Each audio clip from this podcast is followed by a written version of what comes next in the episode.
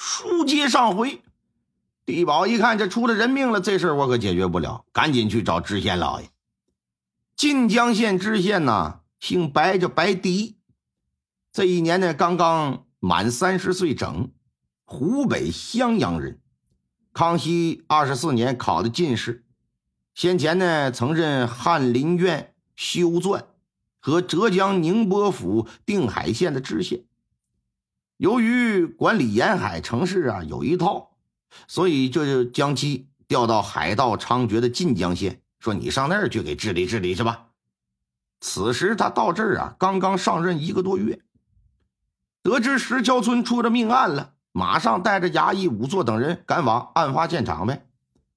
到了石桥之下，围着尸体转了几圈，仔细观察一番，就见这尸体啊是头朝东，脚朝西，四周也没有打斗、翻滚的痕迹，但是却有许多大小不一的脚印子。沿着脚印一直走，发现脚印啊是通在桥上的，之后这就看不清脚印是通向何处了。把这些情况都一一记录下来之后，白迪才让人去挪尸体上的那块大石头。上来三四个人呢，费了好大力气，还是推不动。最终加人吧，加来加去，加了十几个一起上，这才把那大石头给挪开。你就足以见得这大石头得多沉呢？目测没有一千斤，也得有八百。老爷蹲下身子做进一步的查验。发现乌沧海身体上所绑的绳子上不仅有鱼的鳞皮，还有虾蟹的那种壳片。凑近了一闻，还有很腥很腥的腥气味，说明这是船上渔船上所用的绳索呀。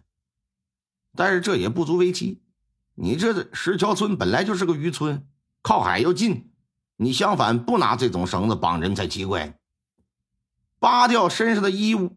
仵作上前这么一翻，先是发现呢，他腹部有一个刀伤，能有十几公分长的一个刀伤，像是被刀给划出来的。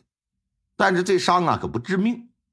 而后在脖颈处看到有非常明显的勒痕，除此之外身上没有外伤。验尸过后，仵作就推断，这人呢是先被勒死的，但是凶手恐怕。是怕这人死的不透，担心昏死过去，又在身上压了块石头，哎，又补了那么一刀。对于仵作的推断，大人也是认可的。叫来最先发现死尸的乌平山和蒲彪，了解到他们昨夜里曾经一起呀在石桥的台阶下喝酒聊天之后他们走了，留下自己弟弟一人，这就死了。而后今早呢，又是他们发现的。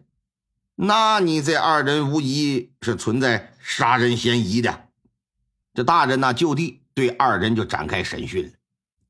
吴平山说：“昨晚我是先走的，这一点呢，在蒲彪呢也能得到证实。但是蒲彪随后也走了，这玩意儿没有人能给他作证。不过通过对蒲彪的调查了解，发现他和吴氏兄弟呀关系非常好，而且彼此之间从来没有过任何矛盾。”那这一点呢，吴平山也能给他作证。另外，蒲彪的生活呢，要比这哥俩相对好一点，否则他也不会娶妻生子嘛。何况，就算你吴氏哥俩有钱，那他只杀了吴沧海也没什么用啊，还有我个哥哥呢，那家财也落不到他的手里。所以说，蒲彪缺乏杀人动机。那不是他，会不会是亲哥哥假装回家之后又返回来作案呢？调查了解之后，发现呢，乌氏兄弟家里没什么产业，哥俩呀就靠打鱼摸虾，年吃年用，能解决个基本温饱吧。家里除了三间茅草房、两个破渔船之外，再就没什么值钱的物件。嗯，不应该存在争夺家财的问题吧？而且这哥俩十几岁就没了爹妈，相依为命，在一起长大的，村里很多人也都看着呢。哥俩感情非常好，也没红过脸。另外，乌沧海身上那块大石头，还有旁边一大串脚印你这个不难看出啊，应该是多人作案，一个人、俩人你搬不动那个石头啊。所以说，乌平山作案嫌疑也可以排除了。如果不是他俩，再从现场来看，那你就找不着其他嫌疑人了。接下来怎么调查呢？老爷环顾四周，见不远处有不少百姓搁那围观，不禁呢，可就陷入了沉思了。这是他到当地上任以来遇到的第一桩命案，那重视的程度那就不用说了。他很希望能够尽快侦破，这也有利于他在这树立树立威信嘛。思来想去啊，就先把乌平山和蒲彪给放了。不过呢，放之前可提醒他俩。说，在这案子没有侦破之前，你们不许离开这村子。如果胆敢擅自离开，那抓住定是严惩不贷。此外呢，还让地保加强巡逻，负责看守他们俩。如果有逃跑的举动，那地保我就拿你试问。至于这受害人的尸体，考虑眼下是七月份，放两天，你这玩意儿都得馊，都得烂呢。先找个地方埋了吧。回到了县衙，县太爷呀，把管家潘富贵就给叫过来了，向他做了一番交代。富贵听的是直嘬牙花子。我这我少爷，这这能行吗？没问题，你按我说的做就得了。不是，那我我以什么身份去呀？你最擅长什么？你你忘了？啊啊啊啊！明白了，明白了，少爷。转过天来，这潘富贵穿上一身上好的衣服，带上上百两的纹银呢，还领了两个年轻的家丁，悄悄出了县衙，直奔石桥村。县太爷认为凶手十之八九啊还在村子里，即便不在，也必然和村里的一些人有关联，否则为什么要跑到石桥村杀人呢？是吧？想要调查石桥村的人，那光明正大的肯定是不行，只能是暗访。但是暗查，你是个熟悉的面孔，也是行不通的。最好啊，还是别用官府的人。这就想到自己的老管家。